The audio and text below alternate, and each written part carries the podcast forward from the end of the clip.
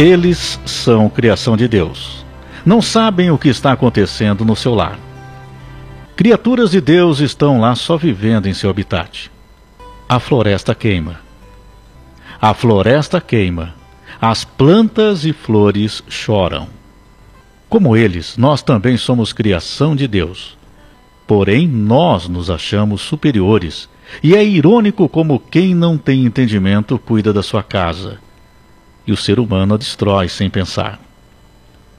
O planeta vem dando sinais. As estações do ano já não são iguais. Onde normalmente faria calor, faz frio. Onde fazia frio, esquenta. Não chove mais onde sempre choveu. Fenômenos que habitualmente não vemos se tornam comuns cada vez mais no mundo. O que estamos fazendo com o nosso lar? O lar que Deus nos deu. Pobre dos animaizinhos, das plantas, de todos os seres deste mundo indefesos diante a soberba humana. Pior, o homem que acha que isso não é nada, que não tem a mínima importância, que até ridiculariza quem vai em defesa da natureza.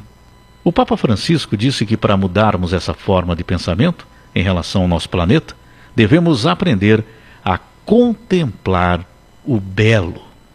É, precisamos aprender a enxergar aquilo que é bonito. O homem precisa evoluir na contemplação do belo e a partir dessa contemplação, ele entenderá sobre a importância da natureza, do cuidar da nossa casa. Contemplar o belo é agradecer a Deus pela vida, pela criação. Então, eu te convido aqui, eu faço esse convite especial para você.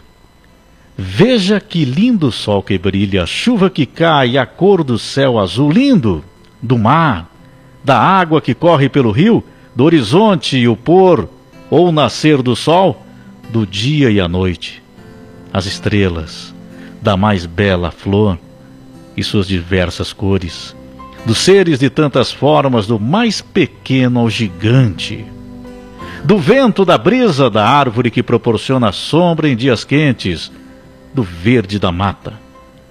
São tantas coisas belas que podem ser contempladas. Mas esquecemos da criação de Deus. Ficamos preocupados com as nossas necessidades, vontades, vaidades. Mas podemos lembrar em Gênesis sobre a criação e o quanto é grande o que o Deus fez por nós. Vamos lembrar aqui da criação de Deus? É importante que cada um de nós possa observar esta criação. Gênesis no princípio, Deus criou os céus e a terra. Era a terra sem forma e vazia. Trevas cobriam a face do abismo e o Espírito de Deus se movia sobre a face das águas. Disse Deus: haja luz. E houve luz. Deus viu que a luz era boa e separou a luz das trevas. Deus chamou a luz dia e as trevas chamou noite. Passaram-se a tarde e a manhã. Esse foi o primeiro dia. Depois disse Deus: haja entre as águas um firmamento que separe águas de águas. Então Deus fez o firmamento e separou as águas que estavam embaixo do firmamento das que estavam por cima, e assim foi. Ao firmamento Deus chamou o céu. Passaram-se a tarde e a manhã. Esse foi o segundo dia. E disse Deus: Ajunte-se num só lugar as águas que estão debaixo do céu, e apareça a parte seca. E assim foi. A parte seca Deus chamou terra, e chamou mares ao conjunto das águas, e Deus viu que ficou bom. Então disse Deus: Cubra-se a terra de vegetação, plantas que deem sementes e árvores cujos frutos produzam sementes de acordo com as suas espécies. E assim foi. A terra fez brotar a vegetação, plantas que dão sementes de acordo com as suas espécies, e árvores cujos frutos produzem sementes de acordo com as suas espécies, e Deus viu que ficou bom. Passaram-se a tarde e a manhã, esse foi o terceiro dia. Disse Deus: haja luminares no firmamento do céu para separar o dia da noite. Sirvam eles de sinais para marcar estações, dias e anos. E sirvam de luminares no firmamento do céu para iluminar a terra. E assim foi. Deus fez os dois grandes luminares, o maior para governar o dia e o menor para governar a noite, fez também as estrelas. Deus os colocou no firmamento do céu para iluminar a terra, governar o dia e a noite e separar a luz das trevas. E Deus viu que ficou bom. Passaram-se a tarde e a manhã, esse foi o quarto dia. Disse também Deus: Encham-se as águas de seres vivos, e sobre a terra voem aves sobre o firmamento do céu. Assim Deus criou os grandes animais aquáticos e os demais seres vivos que povoam as águas, de acordo com as suas espécies, e todas as aves de acordo com as suas espécies. E Deus viu que ficou bom. Então Deus os abençoou, dizendo: Sejam férteis e multipliquem-se, encham as águas dos mares e multipliquem-se as aves na terra. Passaram-se a tarde e a manhã, esse foi o quinto dia. E disse Deus: Produza a terra seres vivos de acordo com as suas espécies, rebanhos domésticos, animais selvagens e os demais seres vivos da terra, cada um de acordo com a sua espécie. E assim foi.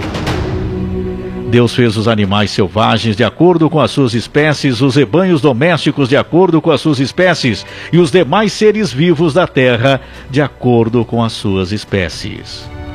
E Deus viu que ficou bom.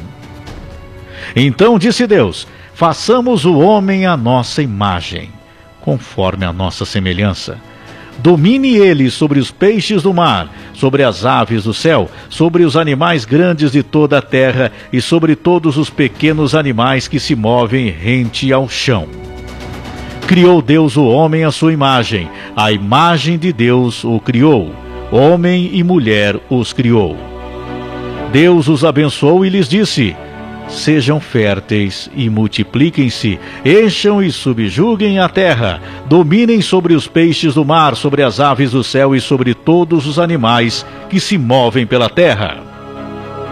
Disse Deus: Eis que lhes dou todas as plantas que nascem em toda a terra e produzem sementes, e todas as árvores que dão frutos com sementes, elas servirão de alimento para vocês. E dou todos os vegetais como alimento a tudo que tem em si fôlego de vida, a todos os grandes animais da terra, a todas as aves do céu e a todas as criaturas que se movem rente ao chão. E assim foi. E Deus viu tudo o que havia feito, e tudo havia ficado muito bom. Passaram-se a tarde e a manhã. Esse foi o sexto dia. Nós temos que, então, aprender a olhar aquilo que é belo, maravilhoso, cuidar da nossa casa, do nosso lar, do nosso planeta. Como podemos ajudar? Desde as pequenas coisas, das nossas atitudes, dos nossos cuidados, desde a nossa casa, passando pelas pessoas mais próximas do nosso convívio, cuidando, observando em que você pode colaborar, ajudar para cuidar dessa casa. Faça a tua parte. Cuide do seu lar. Cuide do nosso lar.